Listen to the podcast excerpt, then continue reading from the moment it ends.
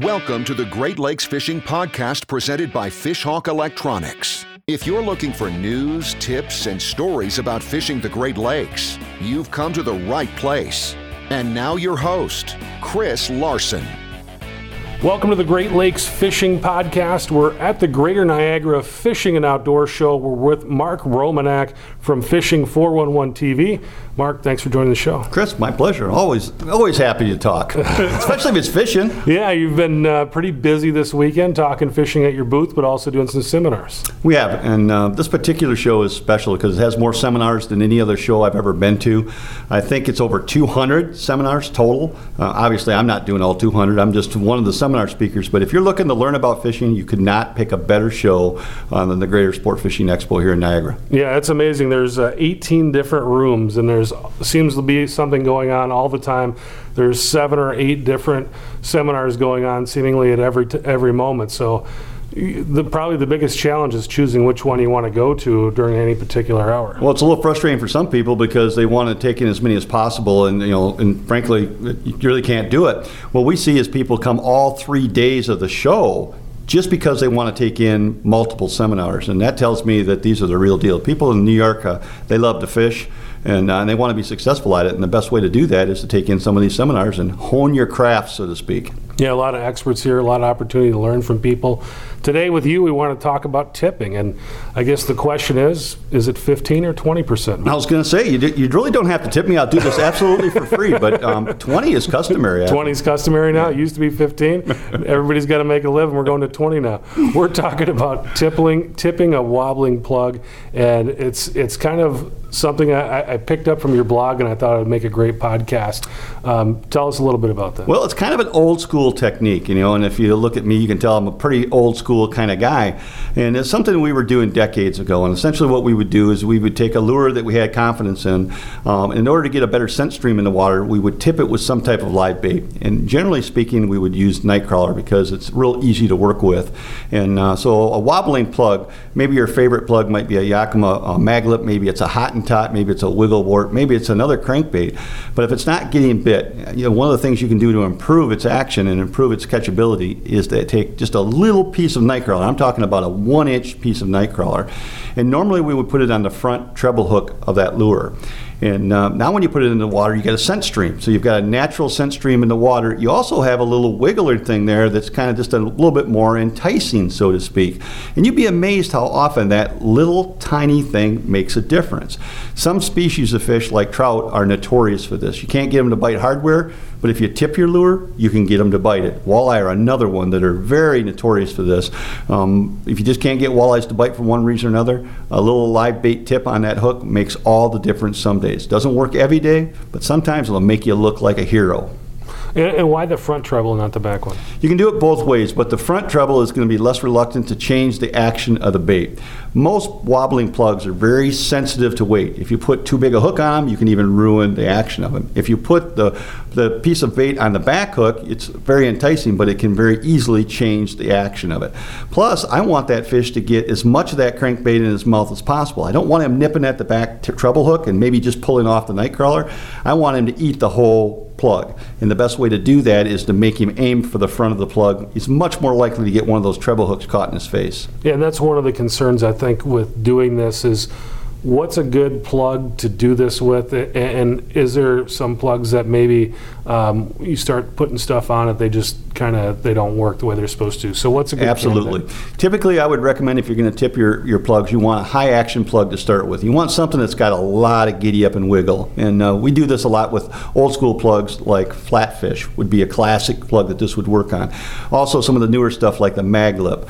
Um, the fat wiggler would be a good example. If you're a storm guy a Wiggle Wart or a Hot 'N Tot would be a really good choice. If you're a Luhr Jensen guy, a Kwikfish would be a great bait that has a lot of action.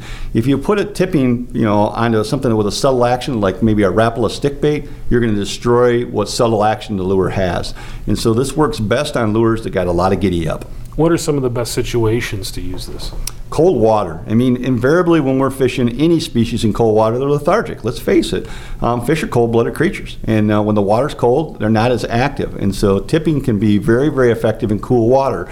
And when I describe cold or cool water, anything below 50 degrees is typically going to be a good choice. And so, if we're doing this for trout and salmon, we're often targeting them in very cold water, and so definitely um, makes a difference. If you're doing this for walleye and you're using a high action bait, you might actually be going in a little warmer water than that, but it still is effective, still gives you that scent stream, still gives you that little extra action you can't get without tipping. Yeah, we talked about some lures that it doesn't work so well for. Are there some situations where you're like, yeah, this just doesn't do much for us? Yeah, if I forget to bring the crawlers, that's pretty much uh, that's pretty much a given. But no, actually, it works a lot of the time. It works early and late in the year. It works on a variety of baits. Um, it's just one of those things that um, you know a lot of people have kind of forgotten about. It's a technique. You know, I called it old school. It's something I learned how to do when I was walleye tournament fishing. You know, back in the '80s. Um, but it catches fish just as good. You know, you know, in our modern era. You're talking night crawlers.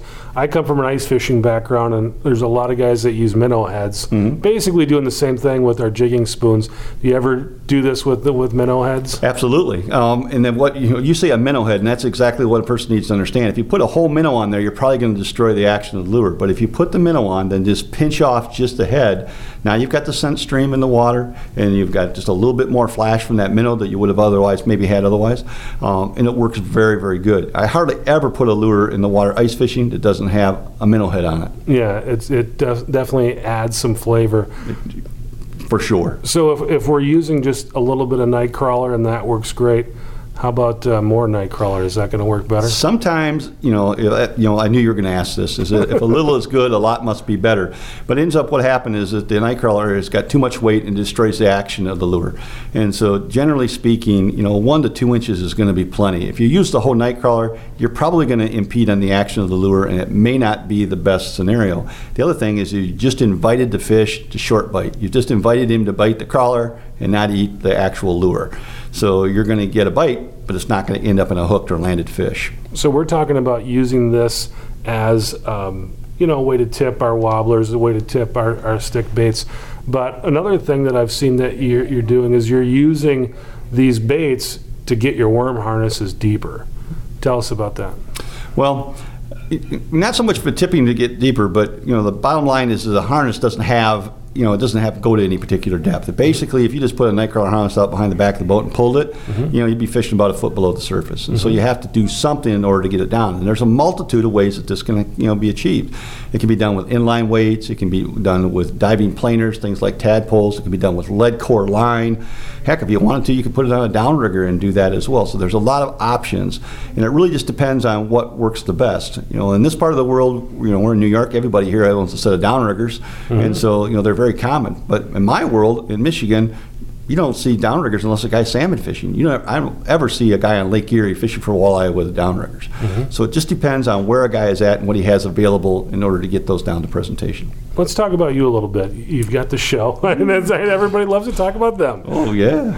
Uh, you got the show, Fishing 411, but how did you get started in fishing and, and doing what you're doing now? Well, um, right out of college, I have a degree in fisheries and wildlife management. Right out of college, I was looking for that style of job, biologist type of jobs, that kind of stuff, and it just wasn't happening. Um, I got out of college in 1981, and so if you look back in time, you ever hear of something called affirmative action? well, it was big in those eras, and what it basically boiled down to is, is it limited what government could do as far as what employees they could hire. They had to hire a lot of minorities, and they were forced to. Um, the jobs that I was looking at were primarily dominated by white men, and so they weren't hiring any white men. They were hiring a lot of women, a lot of Hispanics, a lot of blacks. It was a great opportunity for those races at that time, but I wasn't getting hired. It's basically what it boils down to. I took a job um, working for a nature center as an environmental you know, interpreter, and I liked that, but it didn't pay very much. I mean, quite honestly, I think I was making like ten grand a year. I mean, I could barely keep the lights on. It was verge of starvation, so to speak. So I needed another form of income. And a buddy of mine came to me and said, "Well, you love to hunt and fish." He said, "Why don't you write for them outdoor magazines?" And like I never even thought about it, you know. But in college, I was pretty good in English. You know, I did pretty good in that kind of stuff. And so anyway, I was kind of dared to try it, and I wrote my first article, and it was bought by a magazine in Michigan called um, Michigan Outdoors. And I think I made like 60 bucks on it. But back then, that meant something to me. And Sure. so that one led to the next article and the next article. And within a year, I was pretty much writing full time and walked away from the naturalist job and took on the writing career full time. So I found my niche, so to speak. That was really cool because in that era, you know, in the 80s and 90s, people got their information from outdoor magazines. Right. Well, this is different times. People don't read magazines anymore. They don't read newspapers. If people want information, they get it digitally. Mm-hmm. And so in 2007, I could see that the magazine industry was declining seriously. And I was at about the peak of my writing career. And uh, a friend of mine, Mike Avery, who produced a television show, um, and he was a news guy just like you, came out of the news industry, um, approached me and said, Mark, I want to I want to do a fishing show, and I want you to host it. And so I jumped on that bandwagon, and that's what got my foot wet in television, and I'm glad I did. Um, Mike taught me the ropes, got us started, and um, and then a few years down the road, we decided to, you know to buy him out of the business and move on on our own. But without Mike's assistance in teaching us how to do this, there's no way that I would have been able to make that transition. So that's what led to television, and of course, television. Now we're in the digital world, and you know, television leads to YouTube and on demand and all of those things, podcasts, all this stuff all ties in together. And so it's the same thing I was doing as a magazine writer. I was communicating. I'm just mm-hmm. doing it verbally and digitally instead of you know with pen and paper. What's the biggest challenge of doing what you're doing now? Coming up with new things to talk about. Uh, let's face it, it's repetitive. Um, you know, in the spring of the year, you know, if you're you know live in Michigan and you're a walleye fisherman, you want to talk about the Detroit River and you want to talk about jig fishing. I mean, 'cause that's what guys are doing. If it's the fall of the year and you're a walleye guy, you probably want to go to Saginaw Bay and catch some walleyes on crankbaits. That's what guys are doing. How do you put a new spin on a topic you've written about or talked about many, many times? So it's always challenging to make it fresh and and to keep that freshness. Because you got to remember, just because it's old hat to you doesn't mean the guy that's watching the show it's old hat. It might be the first time he ever heard about it. So keep a fresh approach to it, and um, and keep remembering that not everybody out there is as knowledgeable as what maybe you might be. You need to be able to talk to people, but not talk down to them, and certainly not talk over their heads. Give them some information that they can use, and that's the focus of our television show. Is that if you watch it you ought to be able to go out and duplicate what we did. We're trying to teach people how to do what we did. Um, just do it, you know, after they watch the television show, and it seems to be working famously. Yeah. Tell me about what the most rewarding part of doing that is for you. It's easy. Um, a show like this, a guy comes up and says he saw the show. Um, he went and did the same thing in the same place, and he caught fish, and he shakes my hand and thanks me. Does it get any better than that? I mean, the other kind of satisfaction I get is, of course, I'm working with my family. And when somebody comes up and they tell me how impressed they are with my son Jake, you know, and how mature he is and how good a communicator he is, I well up inside. I mean, literally.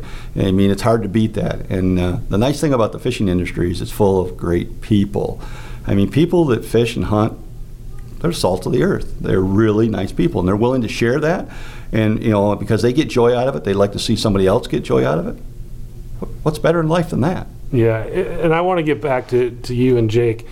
I mean, that's pretty cool that you guys spend. I mean, you spend a lot of time together. boy. I mean, you guys uh, really get to do a lot together. And, and what's that like for you, spending as much time with him, doing what you guys do, what you love the most? it's a pretty good experience, and you know, especially for me because I'm set in my ways and I do things for a reason because they worked for me.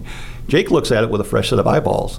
Why are we doing it this way? This is better. You know, why mm-hmm. don't we do it this way, kind of thing. So he's always forcing me to rethink the way I do things, and maybe there is a better way to do that. Frankly, if I didn't have a young person pushing me, I'd probably stay in my old you know, track record, so to speak. I probably wouldn't reach out and do things. Technology is a big part of it. Let's look around at all the technology that fishermen are associated with nowadays. You know, autopilots, and, you know, and speed and temperature probes, and sonar that's you know high resolution, and everything is high technology. If I didn't have Jake coaching me on some of that stuff, I would not be able to stay up to speed on it. There's no way, you know, my 60 year old brain wouldn't decipher all that nearly as well as his 24 year old brain does. So he keeps me young, keeps me on the cutting edge, and I really appreciate that. So, um, and plus, I think people identify with a father son connection, though, they, they like that. And um, it's not all roses. I mean, we have our arguments. I was going to say, you listen to everything he says and just do it, right? Uh, yeah, I wish it was like that, but it's not. but in the end, um, we have a mutual respect, and um, you know, and I need to respect what he's coming, where he's coming from. He respects where I'm coming from, and in the end, I think we end up with a, a high quality product that people identify with. There's not many folks that don't feel good about a father son relationship. You know, we all can identify with that. Yeah. Everybody can identify with that. There's something I didn't ask you about that you want to talk about today? What's that?